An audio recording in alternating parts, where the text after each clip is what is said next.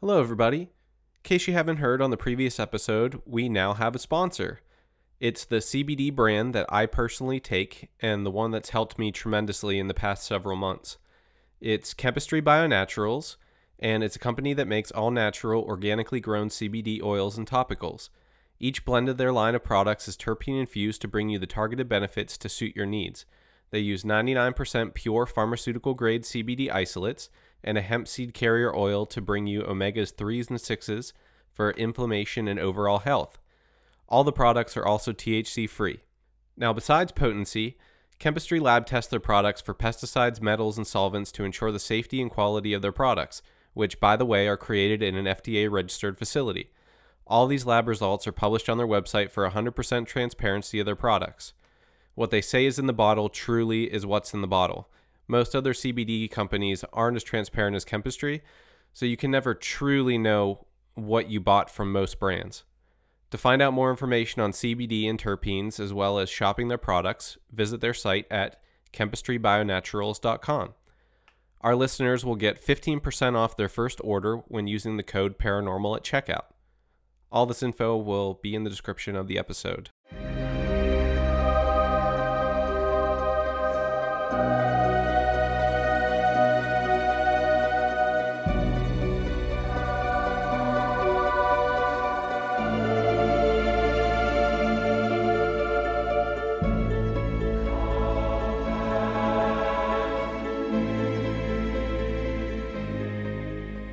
Welcome to the Paranormalist Podcast. As always, I am your host, Kenny Dodson, live from the Den of Death still. Uh, hopefully, it's almost over. And uh, we got Patty on Skype, author Patty Wilson. How you doing? I'm doing just fine, Kenny.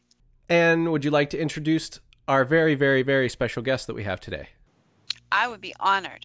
This gentleman has been a personal friend for quite a while. His name is Ryan Cavalline, and he is a, an independent filmmaker, uh, a dear friend. And I've been fascinated with your work, as you well know, for many years, along with just the interesting conversations we have had. And I just wanted to share all of your work because you've done a great deal of work in the paranormal field and in various mm-hmm. areas, not just in ghosts and hauntings. Um, and actually, particularly not in ghosts and hauntings. Mostly, uh, you've done a lot of Bigfoot stuff. Mm-hmm. And uh, you did a, a, feature recently that I really want to get into later. But Ryan, what got you into this? Which part? There's so much. No, well, I well, let's, video. Oh yeah, yeah. Video hold on. Let's. What made you decide to do um to you know to do independent film? That's that's mm-hmm. difficult.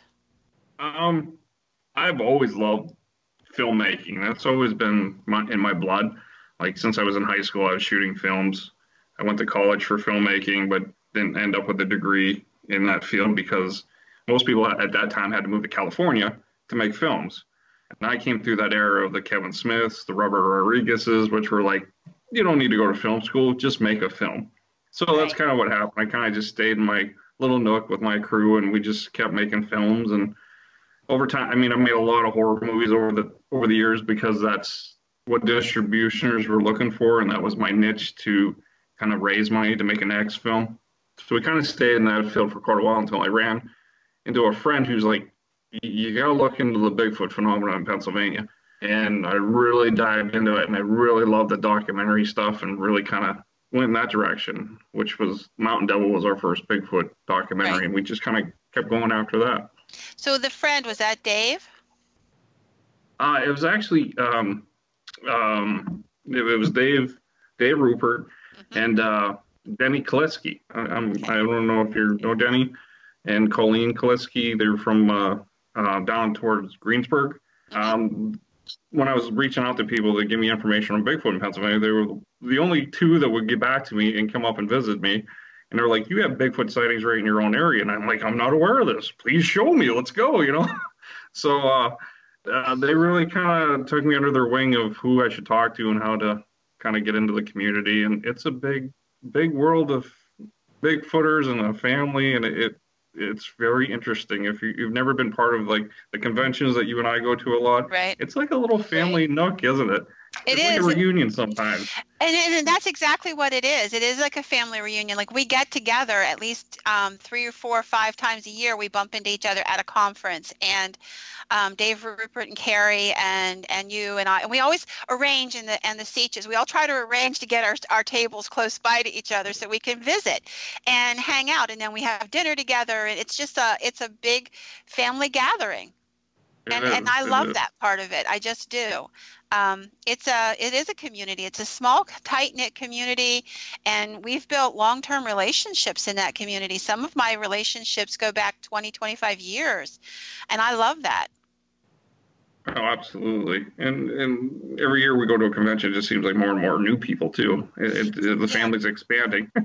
It is, and, and people come back year after year. We see a lot of the same faces. They're these wonderful people who show up year after year, and we anticipate them. I don't know about you, but I have folks that if I don't see them in certain areas, I'm like, I wonder if they're feeling okay. yeah. Why weren't you there this year? You know, you start yeah. questioning them. You Are know? you okay? That, that's really how it kind of started with the, the Bigfoot film. The Mountain Devil movie was the first feature to get done, and then uh, you know we didn't want to just stay in that area, and we kind of moved into other type of uh, historical documentaries, like the, the, Lost Gold of Dents Run was a big thing up towards us, and the Davy Lewis story. So we really didn't want to just focus just on Bigfoot alone. Now you, you get stuck in that. Yeah. You and Dave kind of created your own little group um, that does um, a lot of looking into all this stuff. Do you want to tell them a little bit about it? Sure. Um, uh, after we finished the Bigfoot film, we got into uh, there's an old folklore story up by my area called uh, the Dents Run Gold.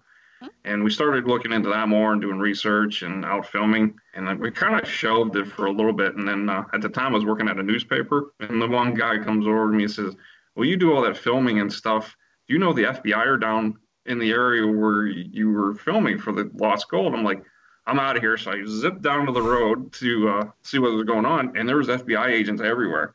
And of course, I had at the time worked for a newspaper and I had my presses passes. I'm like, well, I'm, pre- I'm with the press. I can get through. And they're like, no, you can't. Keep going. so I basically just relit that whole. I'm like, well, we have to finish this documentary now because everything was just kind of a, a hot topic, and everybody to this day are still talking about it. Um, it's uh, the, the story really hasn't ended, and uh, it's a piece that uh, everyone around here knows about, and it's it, it's it's great to see folklore come back to life. Like maybe this was true, maybe it wasn't true, but uh, that was like one of our fa- one of my favorite pieces to put together was the lost gold piece. Well, for the people one. who aren't uh, familiar, what what is the the tale? The tale uh, about a Civil War gold that went missing up in the hills up in Benezette, uh, Dents Run area. There was a wagon full of gold, went missing to this day, it's never been found. there's like a dozen different versions of the story what happened, but no one seems to know, which is great because there's people that say it really happened, and there's people that say it never happened. So, but when you have the FBI around, you, you kind of wonder it might really happened. yeah, well, were they there because you guys had been there and they were like, "Oh, someone's searching the area"? Do you think they came because of you, or they were just happening to go anyway? Was, there was actually another group we hooked up with called Finders Keepers, who were a treasure hunting group. Great guys. They took us on. They said, "This is where we think it is," and they would metal detect the whole area with these big, um, big pieces of machinery. I can't remember the names of them, and they always went off for gold. So they did the right things as treasure hunters you should do. Uh, don't dig up the land because DCNR is really mad or state game. You can go to jail for that stuff. So they did the right things, went to the right people, and then uh, all of a sudden the FBI show out out of the blue with their own equipment. And uh, for three months, they kept coming back to the same area. And uh, uh, one of the locals down there said they seen the FBI and they were just happy and giggly. And they're like, oh, we got to get backhoes up here. And they were all excited. So, you know, when they came back for the third month with their own equipment, they, they knew there was something there. Was there gold bars there? I don't personally think so, but I think they did find something on the side of that hill. I think the the other treasure hunters just kind of lucked out, really, that they found something. Was it gold bars? I don't think so, but um, that's what makes you. And then it all disappeared. The, FBI took off with everything, and uh, the treasure hunters didn't end up with anything, which they're still fighting to this day, suing the FBI and going, "Well, good luck." Oh yeah. Um, but they're, They're, yeah, they're still trying to get their portion of at least the finder's fee, if there was anything. So, it's a great story. It really is. It is, and you did the Davy Lewis story, which I got to be a little part of both of those stories. And that, Davy Lewis is the gentleman bandit of PA, for those who don't know. And mm-hmm. um, late 17, early 1800s, he um, plied his trade um, throughout the, actually throughout the whole Northeast, pretty much, as a counterfeiter. And mm-hmm. uh, he left a lot of, uh, supposedly left a lot of uh, money behind in different places hidden and never got back to it. And um, you did a great dramatization of it. Um, actually, you. you. know, reenacting things, parts of it. The the young men who did the acting were great, and uh, it was a, it was fun. And one of the things that makes the story so cool is you don't try to tell us what to believe. You you right. gave both sides in a very documentarian style, and um, you just allowed the viewer to decide. And I really enjoyed right. That from both of them. Well, that's not typical for documentary typical. I mean, uh, your usual documentary film usually has a, a side, so that's very actually rare, um, but pretty cool. Yeah, it was really interesting. She did both. no, wait, you did find something really in the Davy Lewis story down in that cave. I thought that was amazing. We found uh, a bottle which had some money that was uh, inside of it, and uh, we it to uh, a local antique guy, and he yeah he dated it past the Davy Lewis time frame, which is okay. But the idea that uh, this stuff is still hidden out there, there's still artifacts out there. So if Davy Lewis did hide stuff, which we still know he did, uh, it's still out there. You know, um, he was notorious for hiding stuff in caves and the problem was he got drunk all the time and forgot where he put it. So well, the the one so, that um, the thing that gets me is um, when he on his deathbed when he's saying he was taunting them, saying that he could see his one hiding spot from his jail cell. I thought yeah. that that was always the coolest part of that whole uh, lore. A, a, problem with some of that stuff, though, is it's great stuff, and I, am hoping it's true. But I was told by other uh, treasure hunters a lot of that stuff was made up by a local newspaper who kept the Davy Lewis stories going. Like we don't know for a fact that all his folklore stories are true. Right. They sound great. Right. They are fun. I hope they did really happen, but um, there's a, another part that says that a lot of that was made up, which we don't know. Yeah, but he was a he was just a colorful character any way you look at it. He really was, and so much of our history has gotten lost that whenever um, Ryan picks up a piece and starts to tell the story, it gives it a whole new life that you know it might have been it might become lost to everybody other mm-hmm. than people in that local area until you you started to do the piece. So I really enjoyed the historical component as well, and the fact you're keeping history alive in a wonderful way. It's funny how many people didn't even know about him, especially in the uh, the Driftwood area where the shootout happened. They're like Davy Lewis, who? I'm like, you people are from the area and you don't even know about him.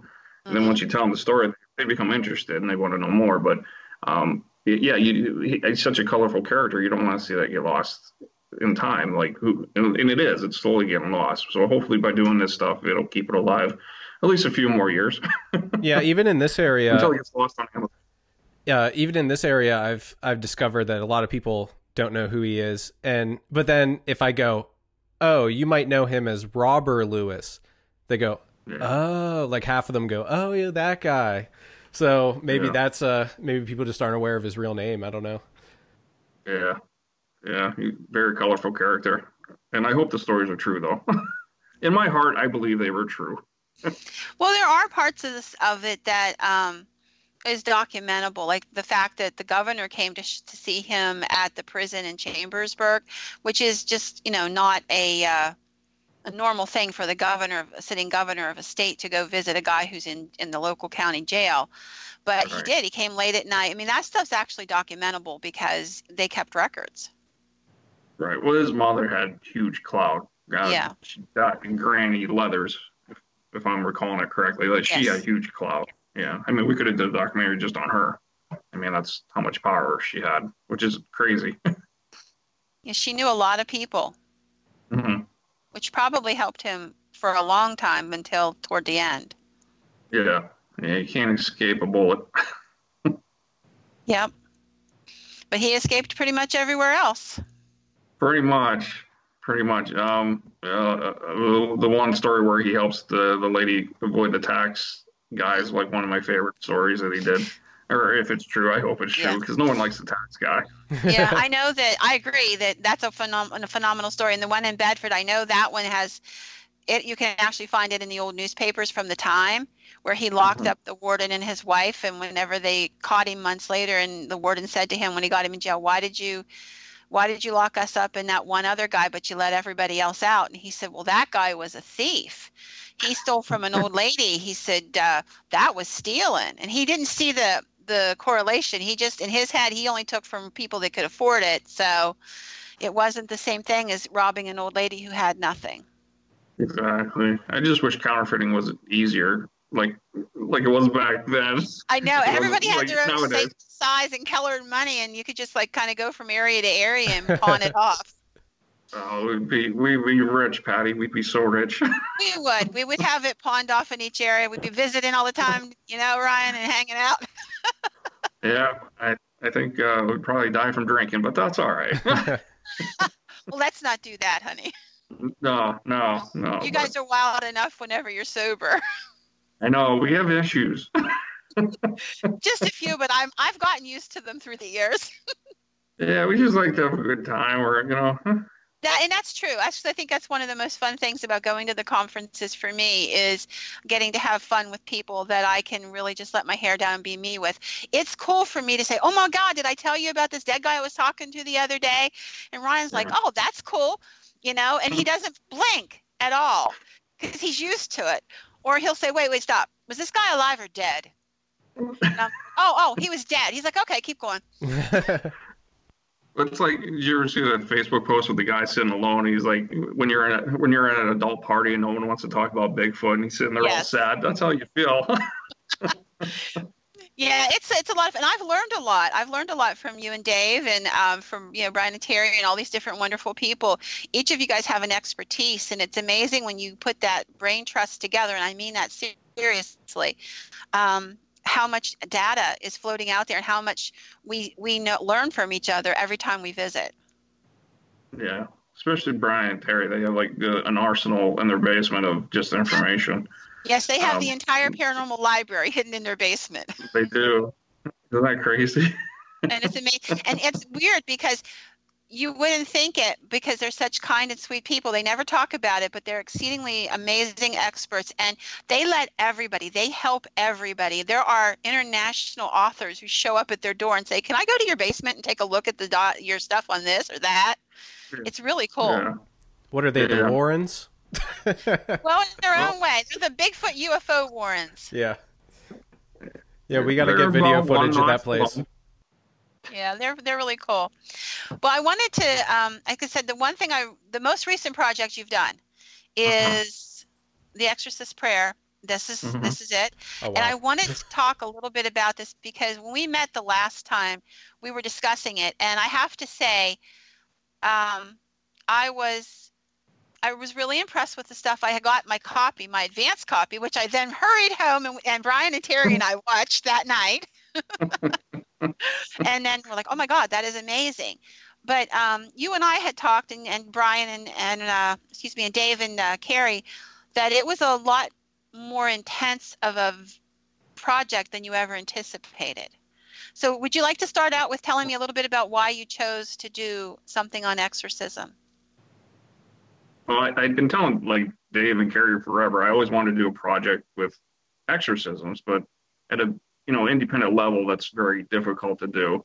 Like, who do you talk to? Where do you go? And we we just kind of floated the idea around. There was nothing like concrete. We're going to go do this, but we ran into um, Reverend Swope, who is a minister up in Erie, and he's right. like, I've done a few exorcisms, so we headed up to Erie to interview him, and I'm like, well, that's great. We have an interview, but we don't have a film. We just have an interview. So he would be like, hey, you got to go talk to this guy. So we'd go and talk to the next one. And that guy would give us someone else, hey, you need to go talk to this guy. And he kept going and going and going to where we got demonologists. And it just was like a domino effect. And I'm like, well, now we have a film going. And my biggest thing about the whole thing was, why is that prayer so important? Why is that prayer the one they use all the time? Why is it? Why is that the prayer? You know, but I wanted to tell their stories because it, it came from priests that actually it actually happened to. Uh, nine times out of ten, I don't think a priest is going to lie to me. They will. I'm not saying there isn't one out there going to tell Right. but I felt I felt more comfortable that what they were telling me was fact, other than someone telling me I was possessed at one time or had demonic things happen to me. Like that could be, yeah, but you're telling me at a bar. I, you know, how truthful was that? So it just kind of developed like that over time, and uh, we started shooting like around September, October of 2018, and it um, was probably the worst film I've ever had to go through. Like putting together, usually the film's pretty simple. You know, you got your steps, and oh, I'm going to work on this and work on that. Every step of it was absolutely horrible, and um, I- I've never had so many problems happen during this film, which was funny because when we were talking to the priest, they're like, "This is great that you're doing this, but be very, very careful." And I tell you, you know, all right, I understand. Yeah. He's like, no, you don't understand. Be very careful what you're doing. Do what you're doing. It needs to be told, but things like this don't want to be told. And uh, I took it lightheartedly. I'm like, yeah, whatever, you know. And uh, as we continued making it, um, there was all kinds of problems. Uh, all three of us suffered health problems. Uh, Dave lost a finger early in the year. I was uh, life flighted in August from a tick bite. Like they said, you had one more day and you were going to be dead. And then soon after that, Carrie had some cancer problems. Along with that, we had problems with audio, video, editing, uh, artwork, every little nick of making a movie. There was a problem, which I've never had. Um, I had problems at my house, and then Carrie and Dave had problems at their house. Um, my cat I've had forever, like five years. She's all of a sudden is flipping out in the morning, evenings at me. And she'd only do that if there's like an animal outside and uh, there was nothing outside. She would just start attacking me, um, banging on the doors. Um, the, the the computers I use for editing would not render anything. Like we had the whole film done at one point and it would not render out. And I've never had that problem. Like I, I have super duper computer for editing, wouldn't render the damn thing out. So I had to get other friends to come in and piece it out one by one, like piece it out like every 10 minutes because it wouldn't render and then repiece the whole damn thing again. And, like it was just a ridiculous amount of nightmares for making a film. It got to the point where the one demonologist I was talking to, she sent me blessed medals and said, put them above your doors and windows. Um, she said, something's watching from outside and they want in. And uh, that freaked me out. My girlfriend here, she's freaked out to this day about it. She's like, no more projects like that, no more. But uh, you know, after the project was like locked and done, and I sent it up to uh, another filmmaker who takes care of a lot of my Amazon stuff. Uh, it, it was weird. As soon as it got to him, it was on his computer. Like everything stopped. Like, it was like all over. Like you could feel like the tension in the house was gone, and like just like the weight was off your shoulders. Like it was it was over. Cat went back to normal. Life went back to normal. Our health issues kind of you know squandered off, but um, that was the worst film I've ever had to go through. And I, I can't explain it. I'm not blaming it on demons, but I, I don't know what else to point it to. Like something was bothering, it was bothering Right. that we were making the film. And, some of the things that you're talking about, like the animals' reactions, um, that is stuff that is classic, and it's Mhm. also stuff that you can't fake. The pounding, that is a huge red flag, because. I I tell people like whenever I'm doing a demonic case, you're going to hear something pounding on the window, the door, the roof, something like that. Don't open the door and let it in. Don't look out the window and open the window. Don't do that because it's a trick to get it to literally you inadvertently or what you're doing is you're saying i'm interested so come in and um, you know it's just i because i do every so often have to do a demonic case i'm not a big fan of doing them let me tell you because it takes a little bit of you every time and it's really a struggle like you said it comes into your home it goes everywhere it's it's all over you and it's hard to, to deal with it and I, I know when we did the interview with with uh, Chris and Charlie the other week, you could tell from that they both were impacted by our one demonic case as well. So I was uh, saddened and and uh, to hear that you guys had so much trouble, particularly your health trouble, because that was horrendous and it was a lot in a very short period of time. Yeah, especially a tick bite. I mean, a Rocky Mountain fever is not really, it's common, but it's not. It's just coming up to Pennsylvania. So the lady, uh, when I was in the emergency room, she's like, How'd you get here? I said, I drove. She said, You shouldn't even be walking.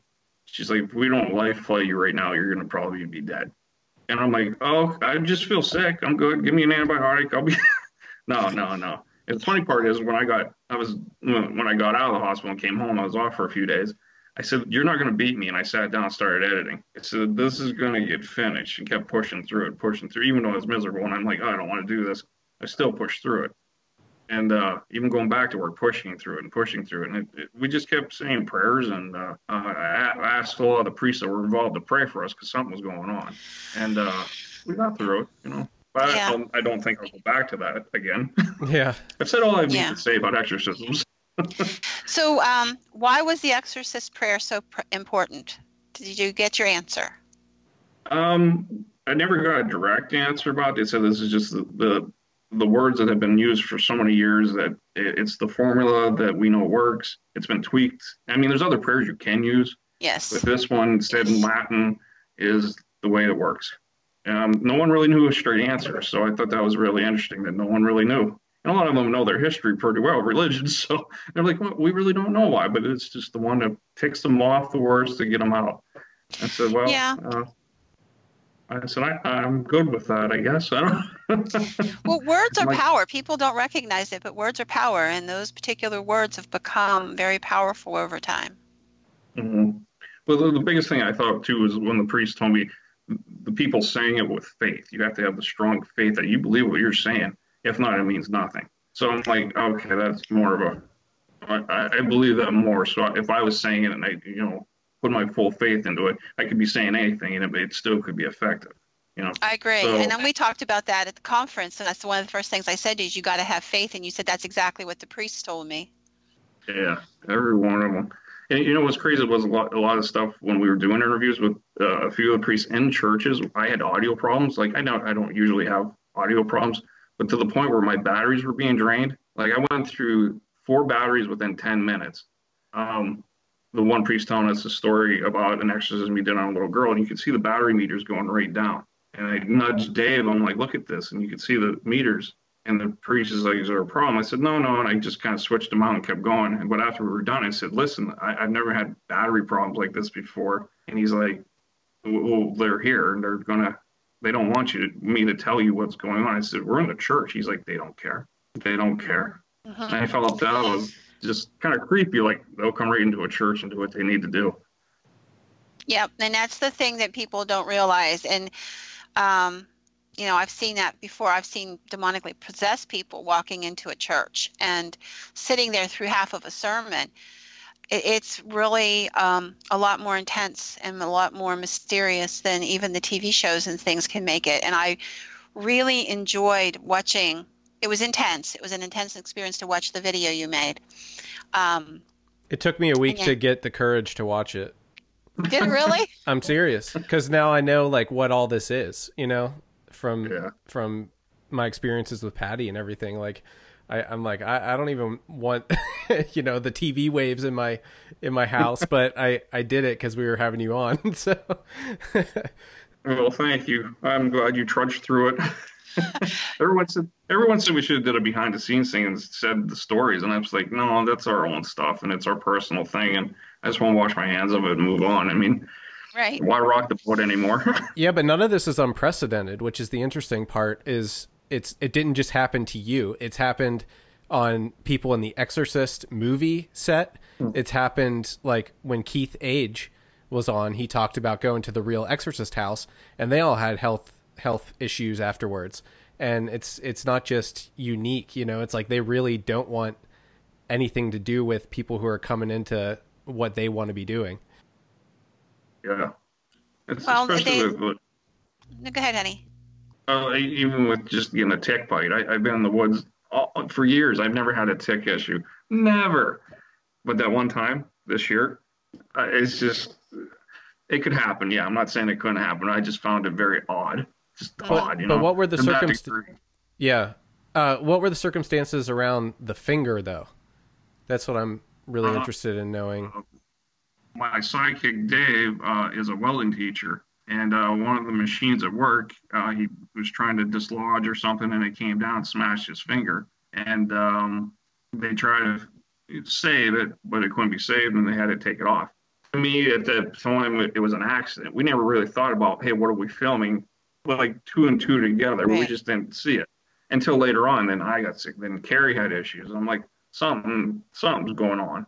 And the more times we talk, we I'd stay in contact with the priests, let them know what was going on and updates. And they're like, "Be very careful what's going on."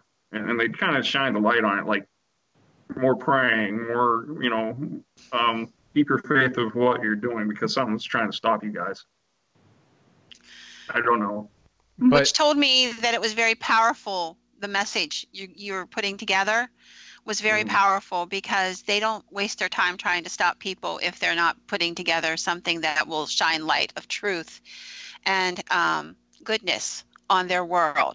You need to Yeah. know that. So at the end of the day, with the sacrifices that all three of you made, there is some some good out of it because it's more than just a video. It is a light into the darkness, and you guys gave a great deal to do this.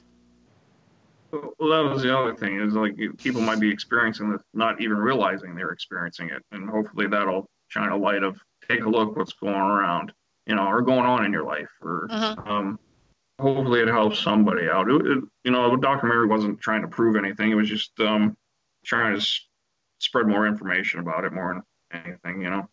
yeah, And you did a great job. Yeah. I, I mean, Good I thing. applaud. I really applaud your courage in the fact that you're having so many issues, and you're like, I know something is trying to stop me, but you know, screw you. I'm gonna finish it anyway. You can't get me down, and you Yeah. didn't. You didn't allow yourself to become oppressed by all the things that were happening to you, and that's that's you know just shows what kind of character you have. I mean, I haven't met you until tonight, but I can see that just by your actions. You know. It's one of those things like, damn it, it will get finished. Damn it, we're pushing through this. we spent this time and this much time and money. It's going to get done. Well, you need to know that was your witness. I mean, like from having done demonic cases, we've had times when we've had to do that as well. And I came to realize that that was a witness. That was the that's where the faith came in, that you mm-hmm. were going to push through it. So even though it wasn't maybe the the driving force at, in your head at that moment, but you weren't going to be stopped, and you were going to finish this project, and um, it was your witness, whether you know it or not. And um, it was a, it's a phenomenal witness, and because I know all three of you, um, you and, and and Dave and Carrie, I knew the caliber of human beings you are, so I'm not shocked, but I am definitely very honored to be able to tell other people about it. Well, thank you. Thank you so much. I, I know at the end of the day when we were done with it, it, it made my faith grow more. Like every time we do an interview with Priest Dave and I would always say, I feel more enlightened in life. I feel just stretched, like the soul was stretched a little bit. So maybe that was our thing in life we had to do to stretch ourselves. I don't know, but um, it, it was kind of an eye opener and a growth for all of us to go through that. You know, it's kind of funny you say you had that many problems and it was so hard because, in my opinion, this is the best one that you've done. Like, I, I think Thank it's, you. uh, yeah, I think it's paced extremely well.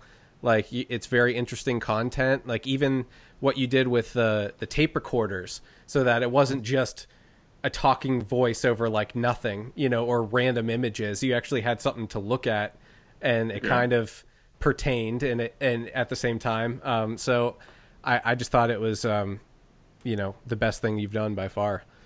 Thank you. Not that the other ones weren't Um, good. I, I just think this No, one no, was, no. I just think this one was really good. That's all. hope, hope with every film our, our legs are stretching more and more and getting better and better. I, I don't I don't want to go backwards. Yep. But I always thought the tape recorder stuff always looked creepy to me. Like old recorders and tapes, they, they just look creepy to me. yep. I don't know do. why. Did you ever see that movie Session Nine? Uh-huh. That Yeah. movie freaked me out, even though it didn't look great. it's like Yeah. that whole thing about uh, multiple personalities on that tape was just like so scary. Yeah.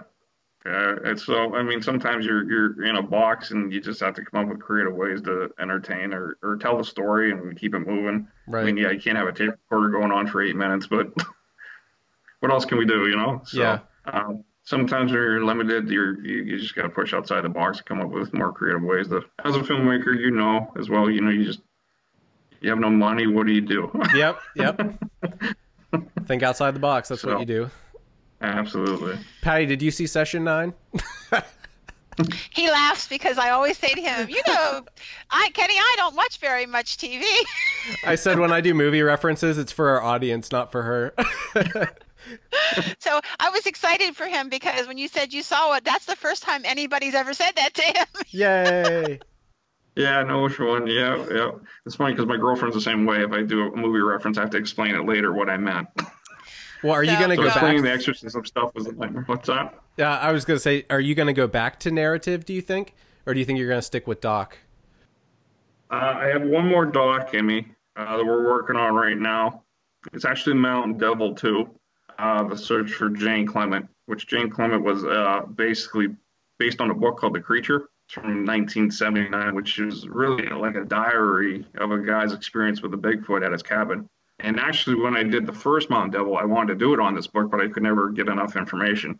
Well, I found the publisher, I found everything I needed to, and I'm like, I, I got to do this story because I think it's just it's it's an uplifting kind of story, and I, I really need something more uplifting this time because the last one didn't end. So this is just like a, good heartfelt Bigfoot story, and it's not about Bigfoot killing people or anything like that. So Did they I really felt like uh, it's it's it's a touching tale at the end. It really is. and uh, what here's the thing though, it's weird is that um, there's people. It, it could be fiction or nonfiction. No one knows for a fact because the writer is a ghost writer, and trying to and that's what the documentary is about. Us trying to find out who the real author was. Um, but it, it's just a, an uplifting story, and I just that's something I need to do right now. Is something a little bit more away from the demonic. Sounds like it. Yeah. Yeah. if we had, we so- never have like two demonic episodes in a row. We just kind of go months without having them happen. We even talked about doing a, a ghost a ghost hunt documentary, and I'm like, no, no, I just I just need a break from it all. Uh-huh. But see, ghost hunt documentaries can be uplifting because not all ghost stories are bad. Sometimes they're amazing. You know, the Ben Carter story was a really cool story because it started as a ghost story and it ended up changing history and and his family found out where he was at and it, it was it was an uplifting story. So not all ghost stories are bad. That's true, very true. Um, I'll ponder it. I don't know. I don't know. I just know one more documentary me for now, and then we'll, then we'll see. I might actually go back to a narrative after that, just to kind of change change change the space up. You know, can't get you stay in one spot for too long, you grow roots. So you got to try something different. You know, yeah, totally. Yeah. Maybe we'll end up working together sometime. that'd be cool. That'd be cool.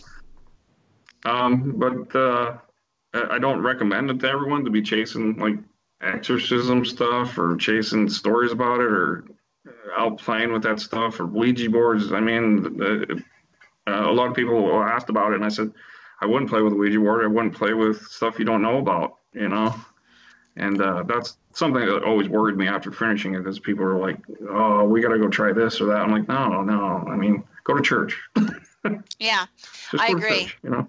and and that's one of the things that um reasons I wanted to talk to you about it is because you had such a your story is so illustrative of what happens and I get the people who mess with the Ouija board and then the house is really badly haunted or their lives are destroyed. And people don't realize that messing with stuff you don't know is um, it can lead you to some really really dark and bad places. So and I don't do it lightly. People get a calling to do that kind of stuff. You know, you talk to all of those priests, and I'll bet you know there's not one of them that said when I was 10 years old I wanted to be an exorcist. They kind of get pushed into it, Yeah. and that's Yeah. how it works. And there's only people. There's some people that are pushed into it, and that's their calling in life, and so God protects them. But I've seen some people's lives completely destroyed by this stuff. So the fact that you took it so seriously, you presented it the way you did, was so um, uplifting to me and i was i was so i can't even begin to tell you how impressed i am even if i try for 20 years i don't think i could tell you because i've not seen it done so well i've seen a Thank lot of you. Thank documentaries but you did awesome you really did do Thank, thank you. Which is crazy that I had a, a, a chance to interview a, a medium. I, I threw a medium in there just to throw things off because I really thought she would have a, a different. I thought she'd be on point with everyone else, but when I interviewed her, she did a 180, and she was the only one that never really believed in this stuff. She's like, "No, I don't really believe it." I'm like, "Oh my god! Of all people, I thought you'd be the one telling me uh, the most," and she Yeah. didn't. You know? i think it depends on the person because some people just embrace it and you know if you're not a challenge to it it lets you alone Mm. It's just that simple. She she was a very bright light individual. Yeah. You can feel her positive energy, so I don't think they mess with her too much. So, and like I said, not everybody has that calling. True, true. you know so i- if it's not your calling it's just not your calling. I've had people who've wanted to do this stuff but i don't know how that works you know? And people that fall into it most people who do it they fall into it and they find out that they actually have a calling for it. Um, and i just you know i i even like father malachi martin who is probably the most renowned exorcist of the 20th century you know he he would talk in his writings about how it was not what he chose it wasn't the path he wanted to be on but god chose that path for him and so there he went Mhm. Yeah, Well, it's and that's a lot of points. Priest said to me, "We're like they didn't want to do a lot of these exorcisms. They were kind of just forced into it. Like they, they had nowhere. These people had nowhere else to go, so they just Yep. did what they could." I, I get that. I, it's when I end up in those cases, that's where I always end up with. But if you say no, Patty, then what's left? Exactly. Yeah, but you to know? go to go back to what you were saying about how people they they keep thinking that this is entertainment. And when we did Patty's episode, like I made sure that I I gave like a disclaimer in the beginning, like this is not for your entertainment. If you take it that way, that's on you. But this is for those struggling and you know all that stuff. And um, people just don't like you go like we're on Twitter now, and you go on Twitter and the whole paranormal community, everyone's sharing each other and whatever. But it's these people that are like, watch as I call these evil spirits and mess with them and like all this other stuff and provoke them. I'm the provoker, and I'm like, yeah, I'm not gonna follow you, dude.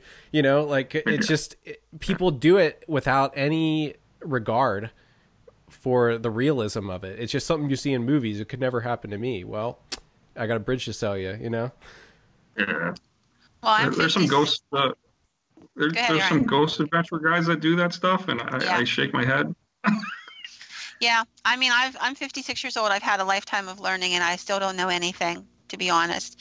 Um, and yeah, the provoking and all of that, I, I've never understood it. I would never go into somebody's home and scream at them and expect a good result.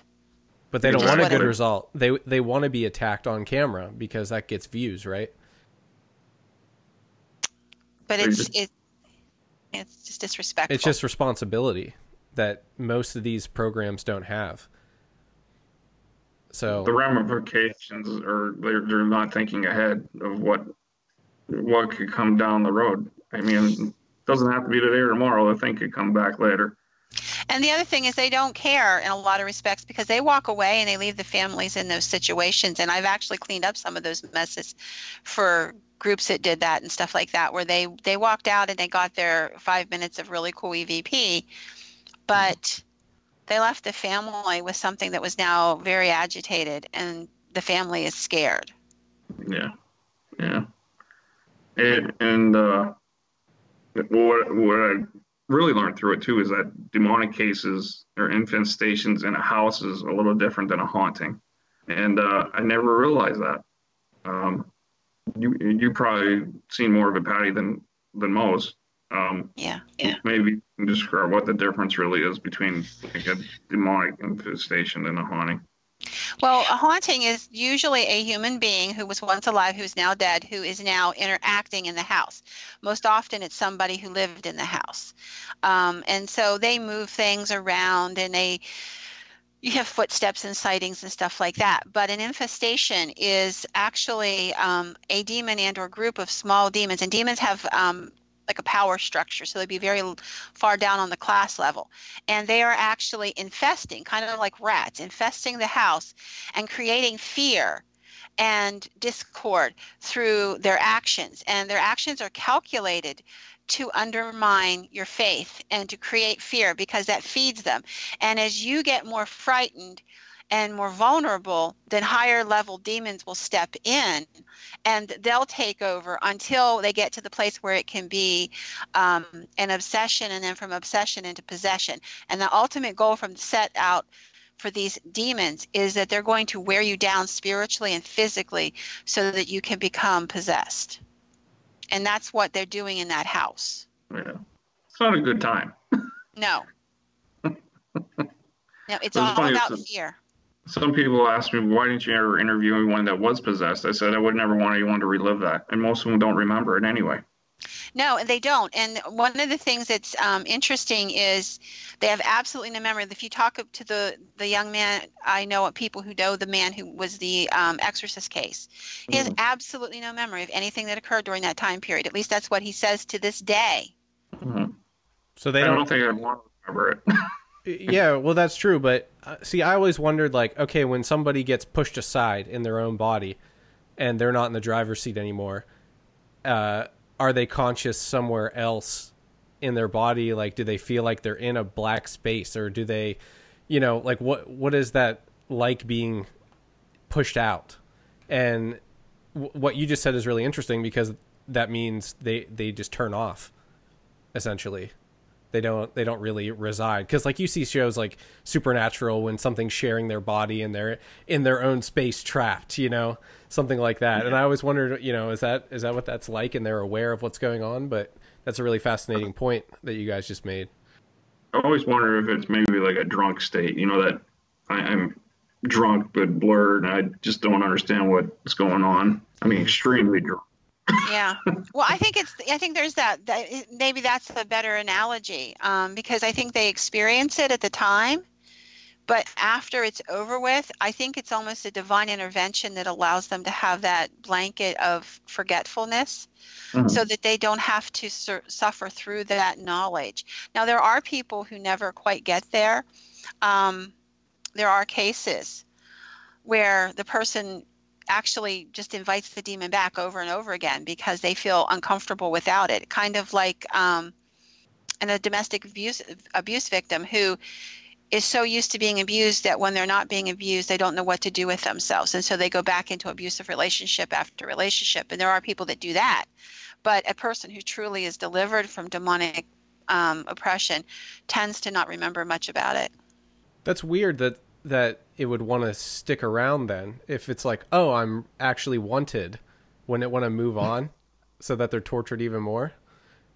That's odd. no because because they have power in the possession.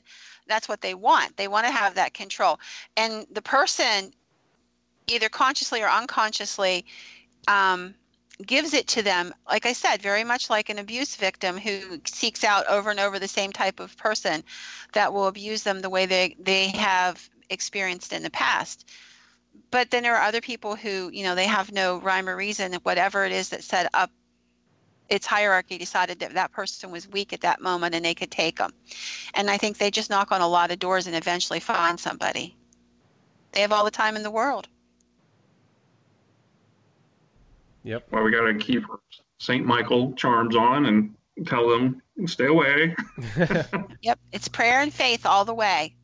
Because words without faith have nothing, and that was the. I think that was what I said to you that day, and and you said, "Oh my gosh, that's exactly what every one of the ministers, the priests, and what have you told me," and and it's the truth of it. I I say it all the time on this podcast. It's about faith. Everything's always about faith it's not about going to church on Sunday, although that's not a bad thing. It's about you having a personal relationship with God yeah, absolutely. absolutely. Yeah, and I think this side of it really should be pushed more than it is. At the same time, the awareness isn't there because people want to be hidden from the the bad, you know. But um, I think I think faith needs to go hand in hand with this knowledge, and it just doesn't seem to be at the moment. Uh, that's you know a lot of the priests said it. We were in a very bad times. I mean, it's ugly. I mean, um, the drugs and, and uh, the drugs and the, the, the violence and the uh, sexual acts of pornography are over overloading the world with, and, and it's it's all all of them said it's just a very bad time in life. But we gotta flip the script and, and look at all the beautiful things that we have given from God and what have you. And, right. And, uh, I I totally agreed with them, but it, I said um, I think right now with everything with the Catholic Church in a bad light, I mean, it, it, uh, the devil seems to be winning. I don't know how you flip it. Back. Yeah, well, from... I think a lot of people they have an issue with separating faith from religion. They yeah. they see them as the same thing. So if they're mad at one, then they hate the other, and it Sure. just needs to not be seen that way. And I think that's how churches need to paint it, but they won't, obviously. so, uh, well, and the other thing is that men, that we have to recognize that men are men, and I mean that human beings are human beings, um, and a and this and the um, the satanic would not be interested in devouring the church if there wasn't light in that church. So it comes after whatever the weak people are within that church structure. Um, and it could be a Baptist church or a Catholic church, any church. And we need to recognize the difference between the power of the, of the structure and the power of a person. At the end of the day, it always is going to boil down to faith. But an individual can, should not be able to bring down or raise up an entire faith. They're just a man. I agree. Agree. Yeah. agree. But I think Satan likes uh, likes uh, the media, and mm-hmm. if you watch our media so much, it's so ugly anymore. I mean, They it's, tend to, yeah, they focus on the negative almost all the time. yeah, yeah, And that's really sad. If it bleeds, it leads. That's the rule, exactly. and it has been for a long time. Awful ratings, and that's Yep. sad. Sad. So I agree. So before we leave your video, there was another story you told within the structure of that video, and that was the one about John. And how did you decide to make that piece part of John Ventry, um, his story, as part of the video? Um, it was kind of the last minute type thing. Uh, he came out of the blue and said, "Are you working on something about demonic um, uh, exorcism stuff?" And I said, "Yeah." He's like, "Can you come down to my house? I have stuff going on." I said, "All right." So we uh, got in the car the one day, I drove down to talk to him and stuff, and I said, "Why don't I call one of the priests that I've been working with to come down and help me?" And he did, and uh, we had he gave us a nice he had some stuff going on, um, and he said it was okay for the priest to kind of bless his house. And ever since then, he hasn't had any problems. Um, he, had, he had some knockings and some bad odors, and uh, um, like really bad odors that aimed at demonic infestation was starting in the house. Um, Right. He had lightning hit his his gravestone. He actually has his gravestone already out on the grave, like it's already there. So when Right, I he goes, it's you're ready to go. So I guess lightning hit the stone itself one day, and uh, it started like the, the ground started on fire. That's not in the film because there there was a lot of stuff going on at John's place, but I I, I only had so much time to kind of get to the point. Whoa. And a lot of the points he brought up about the aliens, I was part of the documentary. I'm like, I'd really like to hit on, and he kind of hit it for me, is that you know, alien interactions could be demonic. We're not sure, but uh, yeah, John had a lot of stuff going on. So uh, after the priest did his thing, uh, everything he said calmed down. So I, I hope that's the end of it for him. But um, I said, you know, keep keep going, doing the faith and praying, and you should be fine. I have a question. Were they having um, sleep paralysis in the house? Um, John, yeah, John was a little bit. Yeah. Okay, that because a lot of people see those evil aliens, and that that kind of leads to what you were saying about the demonic aliens, or Yeah. that's what they really are. We're trying to get to Uh, the he- bottom on this podcast of what aliens really are. Well, good luck, huh? yeah, right. Uh, But John did- had done a, he's like done a a lot of research on them. Yeah. Yeah. He did like a 180 on it. This guy was a MUFON director and all kinds of stuff, and he spent a lot of time on this subject. And then he, he kind of flipped it completely and said, no, I, I think they're demonic uh, things Yeah. coming to see us. Because even at the story about the, the one uh, uh, one of his cases where they start saying the prayer of Jesus and whatever, and these aliens backed off and went away. Wh- Whether or not it's true or not, I don't know. But I mean, I, I felt that was a, a pretty cool point I've never heard of. Well, prayers are energy, also. So that that leads that lends itself to what Patty was saying about words have power, is Yeah. that your voice is energy. So whatever comes out in the intent is going to be what it is, even if it's not holy words. It could still be, you know, get out of here. like that's how they'll take it. You know. Yeah. I think that's why folk magic has some power is because for the same reason is that words have power. They the the faith behind them propels them. And I Mhm. think that might be it. But um, I I would like to tell everybody how do we get a hold of the video? I mean, I got my advance copy because I knew you, but everybody else needs a copy now. So how do we get it? You can get it on Amazon. You can rent it, download it. Uh, if you want DVD copies, they're at uh, legendhuntersfilms.com. So either place, Amazon or, or website. We'll post that all in the description too. Yeah, it, and I recommend I do to everybody that they watch this. This was a very powerful piece. Thank you. Thank you. I you. agree. I agree. I almost died over it, so yeah, better be. Yes, Yeah, that's right. right. Better watch it. That's a powerful Somebody piece. somebody lost a finger over it too. Poor Dave Yeah, lost his finger. God love him. Although yeah, being life lighted and almost dead, that's that's a little more severe than just a finger missing. Not that that's nothing, but I think that every one of you had really bad scares, and it, it just it just was out of nowhere. Carrie was just you know very concerned, obviously, because of the cancer scares and everything. It was just bad all oh, the way. uh, did that get resolved? Her cancer? Yeah. Like all of you got resolved pretty much? Yes. yeah. Good. It's just crazy during that whole time frame. You know. Yeah. And was that before or after you did the delivery to the the distributor or whatever? That was right after, like literally a month later. So that's why it was probably lingering still, because Carrie and Dave had stuff happen in their house like months later, like black figures walking around, um, knockings. So I don't know if it got tired of me and decided to go mess with them. I don't know. And it's kind of it's it went away, but it was like it came around to say, "Hey, we're still here watching." It's just weird. It's just I don't even know how to describe it. Well, making uh, making you look over your shoulder. Do you ever see that Family Guy episode where he's like, "I'm gonna punch you," but you you won't know when, and he's like living in fear. Yeah. That's pretty much what it, it's like. It's like, are they here now? Are they here now? Every single Yeah. day, probably. Pretty much. So I was glad they But were done moved on to them. But everything's good for all of you now, right? Yeah, it all cleared up, and All right. I, I just don't think I'll be doing a project like that for quite a while. I can understand why. I, I was really um, surprised when I found out that's the project you were doing, and then I thought that was very brave of you and you guys to do that project. And I was glad you were with with Robin because Robin's a phenomenal person, and he was definitely an asset every step of the way. Robin Swope's a phenomenal minister, and he's the paranormal pastor. Yeah, he's got that. Doesn't have that name for no reason, you know. That's right. Yeah, that's In our interesting that you. that's what he is. It, it's crazy you were willing to, or you found as many like priests that were willing to be on camera as you did, because a lot of them kind of they do these things in secret, and you will never know that they've done exorcisms. Yeah, I, I- I was surprised when they were willing to talk to us. Uh, uh, Father Julio, who's the older priest, uh, I was really surprised he was okay with us coming in the film and talking to him. And uh, yeah, everyone they all had stories and they were fine to tell them, which was, you know, uh, I was surprised. Like I thought maybe we'd have to pull their teeth to get them to say anything, but they were like, Yeah. no, it's no big deal. Let me just, you know, it is, it's what it is. Yeah, maybe So- they're leaning that way that people need to know about this stuff.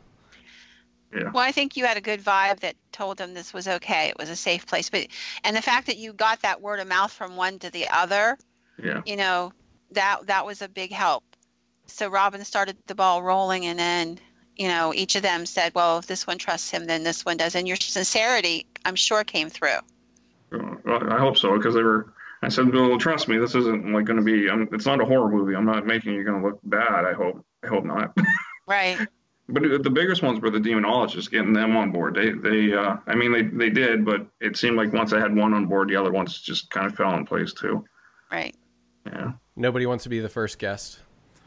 Uh, I found they were that. just kind of, you know, who are you? And you're a filmmaker. You know, uh, pro- they probably heard it a dozen times, but you know, True. how Right. you paint me in the light. You know, you make us look like idiots, or you know, I, I swore up and down. I said that it's my best inten- intentions is to tell your story, really. Yeah, that's a good quality to have as a documentarian. Well, if you don't want to do it, you don't want to do it. It's okay. We'll move on. Mm-hmm. And it's just everyone was cool about it. So Cool. I mean, Well, you, you got a lot of really good doors opened. I was very impressed with that. yeah. yeah, Yeah, you did a great job, and I think everybody everybody should check it out. Take it from me, the film guy. I enjoyed it, so you will too.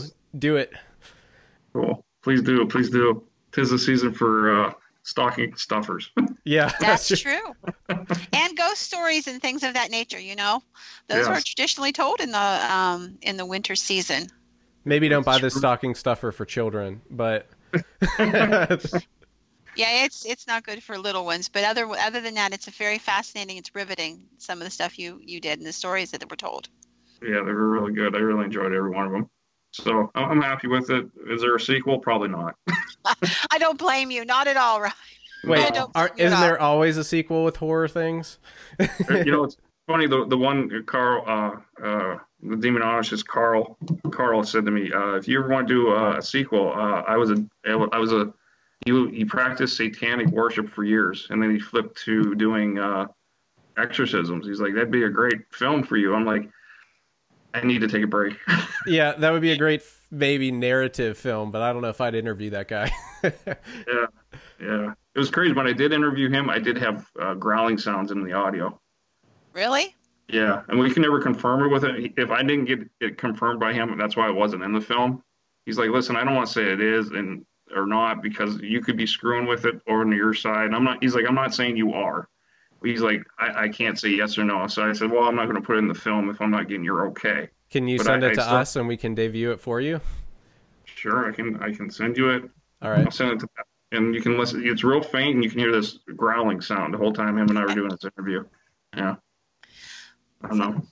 That's well, I'm not shocked because you know it's a lot of dark stuff that that, that they're dealing with. Yeah. But again, audio issues. So Right. don't play with Ouija boards, kids. Amen. Take this stuff seriously, everybody. All right. Well, Ryan, thank you so much for being on with us, and we'll I look forward to appreciate having you on again. Just keep churning out these these docs and movies, and we'll keep having you on. I appreciate it. Thank you so much for having me. It was fun. Yeah. Oh, it was fun, Ryan, I, and I thank you. It was my pleasure. It's truly Oh. our pleasure. No, thank you, thank you. We have to catch up soon, Patty. Yes, we do. We need to get together. You're not that far away from me. No, no. Maybe I'll So tag soon. along. Who knows? Please please do. I'd like Even though- you, man. Even though I never leave the house because of all this. Chris Zimmelduck knows all about that. Chris, Chris I s- challenged him to go on a ghost hunt, and, he, uh, and he, he's like, "No, I don't think so. he was so." just bugging me in the comments the other day. I'm like, no. Well, I just picked up a new one in uh, Maryland. Oh, yeah, better be a puppy. Last night. That's all I'm saying. Well, so far it looks like a puppy, but you never know when a puppy turns out to be a big old dog that'll bite you. Yep. That's how that works. When it turns out to be Cujo, yeah. like you walk in the house and you're thinking, okay, it's just a regular haunting, like that one we talked about, and then like and two or three hours into it, I'm like, wait a second, there's just way too many pieces that don't make sense. That's why There's I won't go, Patty. here. You better. There's no way you can know for sure Not till I get there. until it's over almost. So you can just keep me updated. and We'll talk about it on the podcast. That's all. he just hides in his basement and lets me tell the stories. Yep. It's a safe zone. I get it. It's all good. yeah, but I need to Thanks, honey. reinforce this place. I think with something. With what? Holy don't know. water? Just put holy water and salt around your I don't know. I'm just kidding, but seriously, I I might get my CBD blessed every bottle I get. I think I might do that since it's going Well, I to my told body. you I knew a guy that used to drink holy water before he go on investigations. Hey, you He's said- like, that way they can't get in me. You said he never got messed with, so He didn't. I'm going with that. That's a good idea. He had the faith. In case I don't see you ahead of, I'm pro- I probably won't see you before ho- the holidays. So happy holidays, honey. Happy holidays to both of you. I appreciate it. Thank you so much. Yes, sir. All right. More than one. All right, happy. everyone. We will see you later. Bye bye. Bye. Bye, Ryan.